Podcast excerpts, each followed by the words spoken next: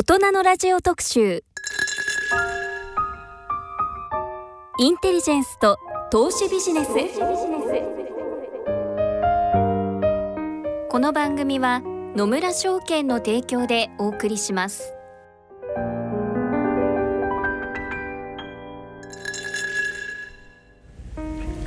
渋谷さんこんにちは。こんにちは。実は渋谷さんとはしばしばテレビとか雑誌の対談とかそういうのではご一緒する機会があるんですけど実はえラジオでご一緒するのは今回が初めてそうなんですね、ね、もう十数年お付き合いさせていただいてるんですけど、ね、初めてですね。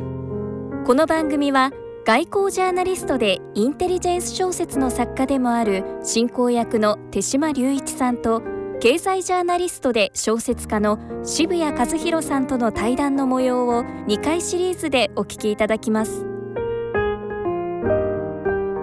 番組進行役は手島隆一さん。手島さんは1949年北海道出身。日本を代表する外交ジャーナリストであり小説家。NHK ワシントン支局長などを歴任後退職されフリーのジャーナリストへと転身されます。ジャーナリスト活動の傍ら慶應義塾大学教授早稲田大学客員教授として教壇にも立たれたほか現在小説「ウルトラダラー」「杉原サバイバル」「鳴かずの格好」など日本では初めてとなるインテリジェンス分野を扱った小説の執筆活動もされています。一方渋谷和弘さんは1959年神奈川県出身の経済ジャーナリストで小説家。日経 BP 社で日経ビジネス編集委員。日経ビジネスアソシエの創刊編集長やビジネス局長などの管理職を経て勤続30年を節目にフリーのジャーナリストへ転身されます。会社員時代から小説「サビ色の継承」「さよならの週末」「東京ランナーズ」などの執筆活動もされています。今回の対談シリーズのテーマはインテリジェンスと投資ビジネス。まずはラジオに関してお二人のトークの模様からお聞きいただきましょう。ラジオはですね実は渋谷さんと私をつなぐ大変重要なキーワードになっていまして僕はあのテレビの国際情勢を論じる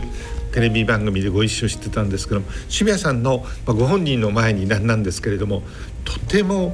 お話が滑らかで的確で簡潔で。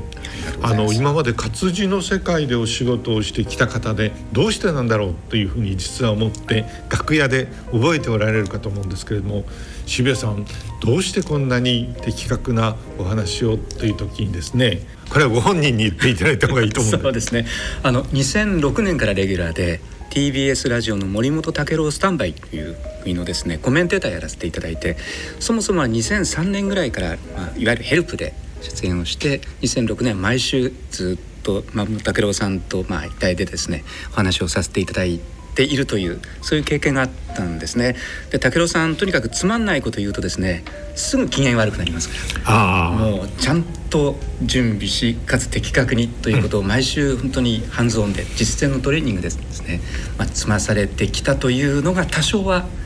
話す蓄積になったのかなという、うん、そんなお話をですねそれはああそうなのかというふうに思いました。であのこのテレビの世界もそうなんですけれども幾人かの方大変的確な特にその生放送に強いっていうかですね有事に強い方がいて宮根誠司さんもその一人なんですけれども、宮根さんは実は最初に自分がプロードキャスターとして鍛えられたのはラジオの世界に。確かに宮根さんがおられたえあの関西の朝日放送はラジオ局を持っている。TBS もラジオ局を持ってるんですね。やっぱりラジオ局を持っているところとそうでないところ随分違っていて実は私あのワシントンに2度長く在勤をしていたんですけどその時にえテレビは手間もかかるので大変で、僕らあのどっちかっていうとラジオの方がすごく好きなものですから若い特派員の人たちにはもっぱらテレビをやってもらって僕はあのその代わり何にもしないわけにいかないのでえラジオの方を受け持つことが多くて、ええー、若い人たちにそういう重要な出番を譲っている、え大変心優しい支局長というふうに全く誤解をされていたんですけど 実はラジオの方が非常にあのカジュアルで手軽であの伸び伸びとしてるので一種の手抜きというと叱られますけれども僕はラジオを受け持つことが実は多かったんですがもともと僕はラジオが大好きで、はい、テレビとラジオでいうと圧倒的にラジオが好き、うん、やっぱり自由度も渋谷さんとても多いですよね。そうなんですよね。例えばラジオで10分の尺があったらですね大抵のこと話せるっていうのがありますし、はい、それとテレビの場合はもう何かを話す時には準備とそれからそれなりの素材映像素材が必要ですけれどもラジオは基本的に言葉で時間を埋めていくっていうことですから、まあ、無限のことは話す選択肢がありますよね、えー、そうですね。そういう点ではすごくある意味鍛えられるしその一方で面白いはい、そういうメディアですね。ブロードキャスティングの世界でこの、まあ、文字通り世界のリードオフマンは今もかつてもそうですけれども BBC 英国放送協会なんですけれども、はい、実は英国放送協会 BBC のニュースの世界でいうと今は少し違いますけれどもちょっと前まではやっぱり「 radio correspondent」という人が主力打者なんですね。ですからあのラジオのワールド特派員というのはとても重要となっています。具体的な例を一つだけ短くご紹介しようというふうに思います。私ロンドンに参ります時にこれケンブリッジの大学の先生経済史の先生なんですが彼のところに泊めてもらう、お嬢さんと、えー、息子さんがいてそれで4人家族ですよね僕を入れて5人で朝朝食をとるんですけども常にあの BBC のラジオがかかっていてそこで世界中の BBC の特派員が放送してくるいうウランバートルの、えー、ジョナサンはとかそれからクアラルンプールのスティーブンは次々に出てきてこれそのあのチェンバース家にとってはですね一種の家族の一員のような実はあ今日スティーブンの声色がちょっと風邪でもひいているんだろうかとかいうような何か気がかりなことがあるんだろうかというぐらい身近な存在なんですね。多分あの340人はいるんですけれどもその世界中でこうリポートをしてきているという、はい、それあの日本ではちょっと考えられない、えーと、小さな国例えばまだあんまり大きな事件が起こっていなかったアフガニスタンのカブールからもっていうこれちょっと機微に触れる話題ではあるんだけれども、えー、どうしてこんなところにえ特派員を置く余裕があるのか、うん、BBC はそんなにえ財政上豊かなのかというふうに思ってしまうんですけれどもこれはえ多分その筋の人。なるほど。つまり情報の分野に非常に近い人が、はい、あのいる。で実はラジオだと、えー、目立ちませんよね、はい、あのコンパクトな機材でいうので世界中にいろんなところがいうことになったり、まあ、それはともかくとして。で僕はあの、えー、インテリジェンス小説いうふうにあの世間からは言われているんですけれどもえこの情報のスパイを、えー、テーマにした、はい、放送を書いた時にその主人公の一人が BBC の「 radio correspondent」とい。うふうに、はい、でこれはその種の人たちは BBC の都会だということでこれ一種の身分偽装にもなってるんですけれども、えー、いろんなところに入り込めしかもテレビカメラだとクルーを引き連れていきますけれどこれ非常にコンパクトに世界中いろんなところに行けるという点で、インテリジェンス情報の世界との親和性が非常に近いというようなこともいい。そういう意味では僕はラジオが大好きで、で渋谷さんはそのラジオをずっとあのやっておられてその中でブロードキャスターとしてもというお話を聞いてああそうだったのかいうふうに思いました。ただ当時も渋谷さんはえあの日経グループの中の、はい、え日経 BP の雑誌の編集長だったりそして局長さんだったりいうあの活字を書くお仕事をしながらあの一方であのラジオにも出ておられる、はい、テレビにも後にたくさん出ておられるんですけれどもそのことによって渋谷さんのあのしなやかな文体スタイルというものがこう磨き上げられていった。ということを伺ってそうだったのかな。そのうち日経 BP の方は独立をされて今それ以前からジョギング小説って僕はファンなんですけれども そう,、いうのを書いたり、非常に幅広くやっておられると。ただ各文章もそうですけれどもお話もとても分かりやすくていつも渋谷さんのようにお話ができたらいいなといつも思ってるんですけど。いや本当に手島さんと番組やらせていただいていろいろと撮影してもいただいたりとかですねこういうところをちょっと着目したらいいんじゃないかということをいただいたりとかっていう独立する時に本当にあの心強かったですし具体的に役立つことたちに教えていただいてもう感謝限りないっていう感じですね。あとあのラジオで言うとですね今でもよく覚えてるんですけどあの A 六輔さんが一時期新書で「大往生」とか「もうこれミリオンセラーになった記録的なベストセラーを2冊ぐらい続けて出されたんですね。で日経ビジネスにいた時ですけどあの別の記者だったんですけれどもなんでそんなに次々にベストセラー出せるんですか？って質問したら A 六輔さんがもう一言ラジオに出てるからですよ。こうおっしゃるんです。でそれはその心というのはラジオに出るためにはとにかく喋んなければいけないのであっちこっち行っていろんな情報を集めなきゃいけないっていうのが一つとそれからラジオで語りかけてその聞いてるリスナーっていうのは語りかけてる前江さんも含めてですねラジオで喋ってる人ととても距離が短く感じられて、もう耳元で本当にささやかれてるぐらいの距離感でずっと話を聞いてるという意識なので実はいろんなことを電話とか投書とかで教えてくれる。でそれが A さんにとっては本を書くためのインテリジェンスになってこれを発想して大往生じゃないかとかですね。こういった本として結実していったわけですよね。ですからラジオは非常に身軽に気軽にアクセスできるということともう一つは情報をもらうための媒体としての非常にいい特性いい立ち位置にいるんだなっていうことをその話からなるほどなと思って聞いた覚えがありますね。A 六輔さんっていうのは本当にその意味で、かけねなしに偉大なブロードキャスターであったと思いますので、ねはい、A 六輔さんの番組に出させていただいたことがあって、はい、それはウルトラダラーを書いた直後なんですけれど、えー、ウルトラダラーの主人公の一人がその荒川一丁目っていうところで印刷工でそこで失踪してしまう、はい、後にあの北朝鮮のまさに偽札のあの印刷に関わる、うん、そのために姿が、まあ、拉致されていったという疑いが非常に濃厚だったんですがその荒川一丁目っていうところから僕は放送したんですけど、はい。はい、その時に永六輔さんが手島さんと荒川一丁目の商店街っていうのはいいところでしょう、うん、その時に永六輔さんがあそこはつまり通りの幅がいいんだと。つまり、えー広からず狭からず。つまり向かい側の野菜屋さんにこちらの魚屋さんのご主人がえ小さな声でお話をしても聞けるぐらいのぬくもりの、はい、ああいうコミュニティっていうのはなかなかないのでいうふうにですから本人は何回もいられてどこにえ大福さん屋があってどこにたい焼き屋さんがみたいなことも含めてよく知っておられるという今渋谷さんのお話を聞いてつくづくああそうだったなというふうに思います。そうですね。あっちこっち歩いてるんですね、これどなたかお伺いしたか。やっぱりあの荒川道というのはですね、はい、こう心地よく湾曲してる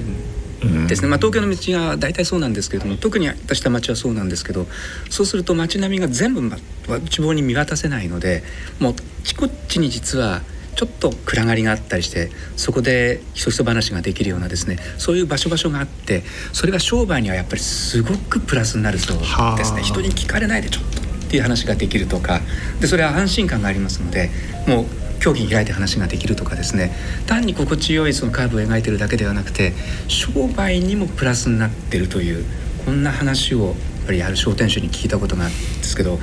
ですからまあ本当にまちまちっていうのは実際に訪ね歩いてみないとそこに散らばってるインテリジェンスっていうのは分かんないですよね。そうですよね。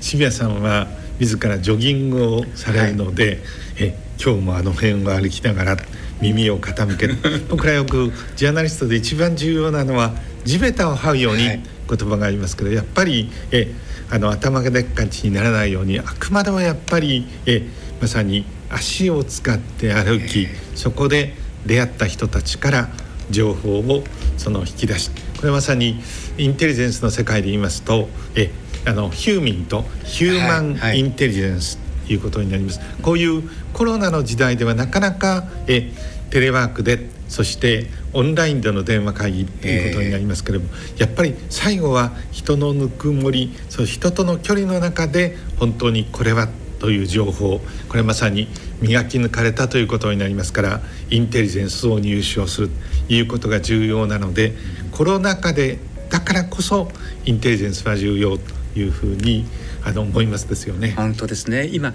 二次情報で例えば Google でキーワードを入力すれば本当に世界中の情報が入ってきますけれども、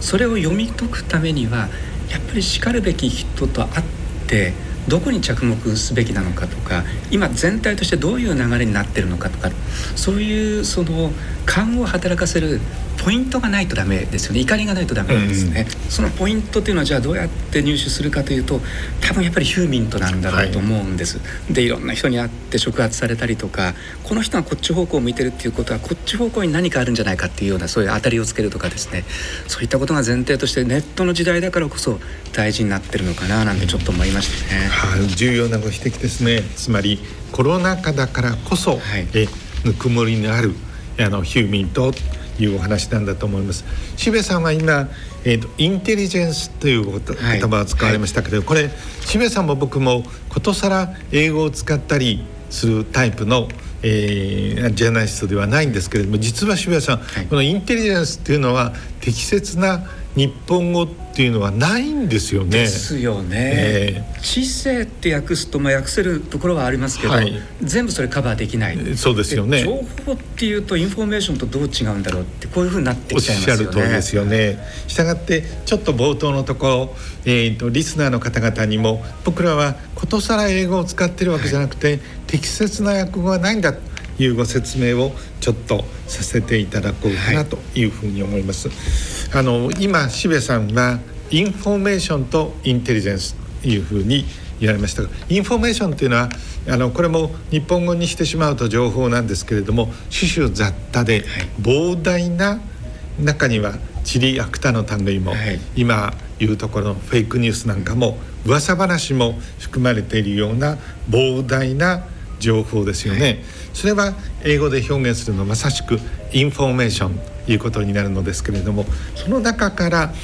インテリジェンスを抽出をする紡ぎ出すとよく言うんですけれどもそのインテリジェンスは何なのかって言いますと、膨大で雑多な情報の中から渋谷さんは渋谷さんなりに鍛え抜かれた経済ジャーナリストとして今世界で何が起こっているのか、はい、しかも世界はどんな方向に向かっていくのか。というようなことを膨大なインフォメーションの中に埋もれている一見石ころのように見える。しかし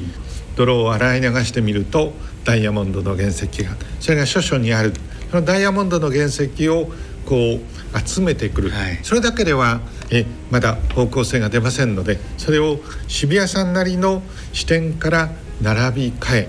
そしてそれを読み解くということになると一つの方向が出てくるとい。うことになりますので、はい、そして渋谷さんはインフォメーションからインテリジェンスという情報の宝石をこれ紡ぎ出していく、その最後のひとしずくがまさに貴重なインテリジェンス、はい、単に特ダネとかえ機密情報というのにとどまりません。インテリジェンスは例えばえー、国家の大統領や総理は、はい、まさに国家の舵を右にするのか左にするのかそれを委ねられた存在ですから最後は自分で決断をしその政治責任を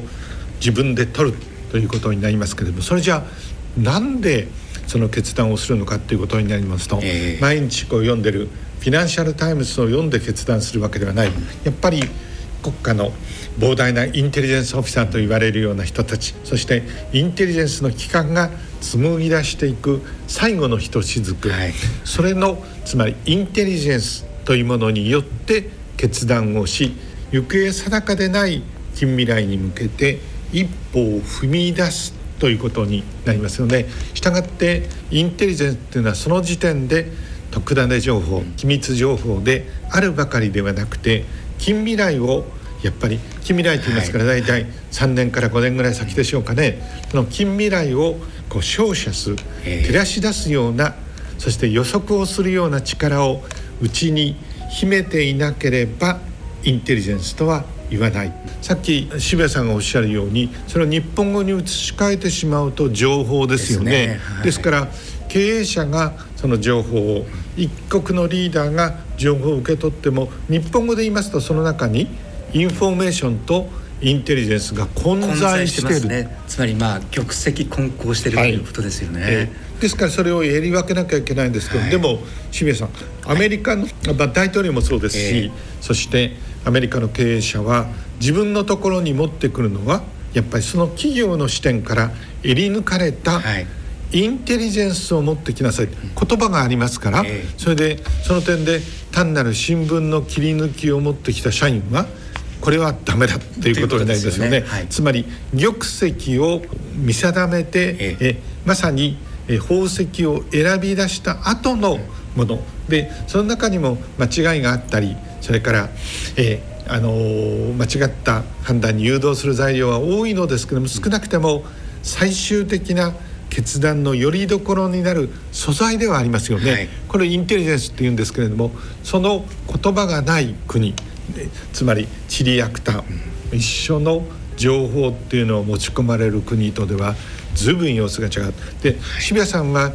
経済ジャーナリストとしてそういう日本の経営者のその意味では大変多くの困難を抱えている。そういうものを大変たくさんご覧になってきたと思いますですね。つまりインテリジェンスインフォメーションという決定的な違いについてちゃんとその頭で理解していなくても感覚的に分かっている経営者とそれからそれが全く分かんない経営者とですね実はもうこの30年間ぐらいで大きく差がついてしまったなというところなんですね。そもそもですからインフォメーションとインテリジェンスが違うんですよっていうようなですねそういうような線引きさえなかったわけですから結果的にインテリジェンスを選び出してくることができたその感覚を持っていらっしゃる優秀な経営者だけが実は生き残ってきたというこういう印象がすごく強いですね。例えばですね今あの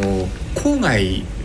ドライブなんかしますとですね、はい、やたら目につくのが喫茶店とか喫茶店型のファミリーレストランなんです。で実はこの日本の伝統的な喫茶店っていうのはあのフルサービス型なんていうふうに言うんですけど、はい、まあ、店に行くとウェイトレスさんウェイターさんが注文取りに来てくださって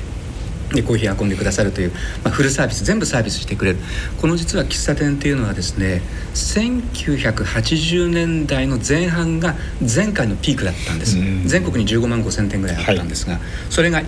ぺんにアメリカのスターバックスとかタリスがどんどん入ってきて、はい、セルフサービス型の喫茶店にやられてで2011年には7万店ぐらいになっちゃって6割がですから倒産廃業閉店なんですね。ところがですね2012年13年から反転して、うん、でじわじわと店舗数が増え、はい、実はその頃からなんですけど日本人の一世帯あたりの1年間に使う喫茶店代が上がっているんです。で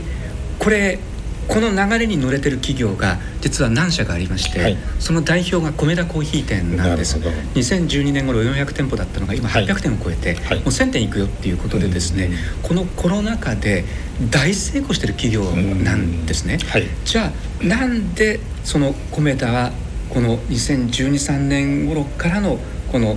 ゆっくりとまたカーブが立ち上がってくるその流れに乗れたのか。そして米田などが主に郊外に喫茶店を出してるんですけど、はい、なぜ郊外なのかというとこれまさにインテリジェンスを獲得したから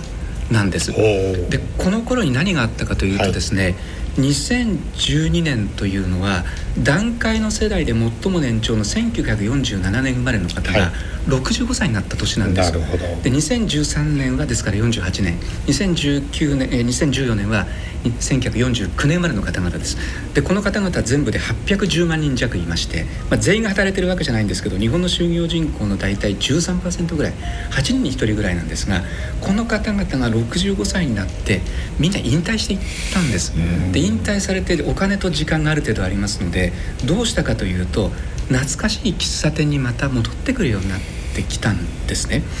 で多くの喫茶店関係者はシニアの方々が増えてるっていうそういうインフォメーションは得ました。実際に来てるわけですから、はい。はい、ただその意味するところが分かった数少ない企業が彼ら彼女たちが戻ってきてるんだったら彼ら彼女たちをリピーターにすることで、はい、もっと一回当にダメになってしまった喫茶店をもう一回伸ばすことができるだろう、うん、というそのインテリジェンスとして受け止めたんです。うん、で何をしたかというと彼ら彼女たちがもっとアクセスしやすい場所に出店していこうじゃないかということで彼ら彼女たちつまり郊外に住んでらっしゃる、はい、まあ、引退した方々を狙って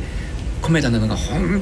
当に機を見るに敏だったんですが、うん、郊外のロードサイドにどんどんどんどん出店していってそこでお客様をつかむことに成功しているんですね、うん、つまりシニアの客が増えたよねっていう情報がこれインフォメーションですよね。そうなんです、はい、ただその意味するところ、はい、つまりこれは我々のどっともう6割も減ってしまったような、はい、本当に負け組と言われたフルサービス型喫茶店をもう一回反転攻勢をかけられる貴重なターゲットになりうるんだと判断できた。つまりインフォメーションではなくてインテリジェンスとして受け止めることができたということで実は分かれたんですね。そのまさにそのうまくいくか全然ダメで、まあ、結局はえー、次のビジネスを探すことさえできなくなってしまった喫茶店のチェーンとの間でですね実ははっきりと分けることができたんです。でそれをじゃあこれは大事な情報だよねここにかけることができるよねということを判断できたのはまあやっぱり経営者たちのセンスとか勘とかでちゃんとしたインテリジェントオフィサーがいてそこが挙げたというそういうシステムではなかったんですね、うん、まだそこまでは言ってないんですけど一部の経営者はそういったことを、まあ、言ってみれば経験上できてるというそんな印象は僕取材してきてすごくその違いというのは決定的にあるなというふうに思います、ね、実に面白い例を今挙げていただいたんですけれども僕らよくあのインテリジェンスっていうのを主な、はい、僕ら仕事の対象にしているのであの一流企業の経営者の方々に具体的な例でこの、えインテリジェンスについてのお話をさせていただくことがあるんですけれども、はい、その中にはもちろん優れた方もいますけれどもそうでない方もいて正直に率直に申し上げると、はい、アメリカのビジネススクールなんかでですね一応あの勉強してもちろん一種のインテリジェンス戦略みたいなのを教えたりそういうふうにケーススタディを扱いながら過去の教訓をみたいな方々はおられますよね。ね。ところが経験的にそういうような方々はインテリジェンス能力はやや劣るように気がします。僕も本当にそう思います、うん、もうなんかこうパワーポイントで綺麗にできたようなそういった資料ばっかりが喜んじゃって、はい、形にこだわって魂を見てないっていう印象はや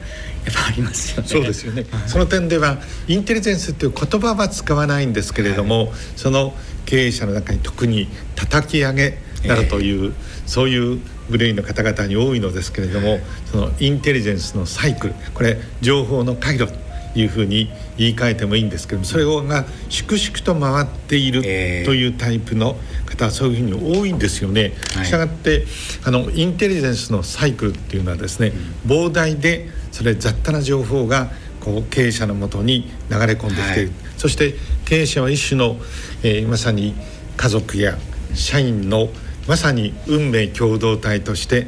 重大な決断を迫られるということになりますよね、はい、その時にご自身もそうですしそして社員も一緒にこ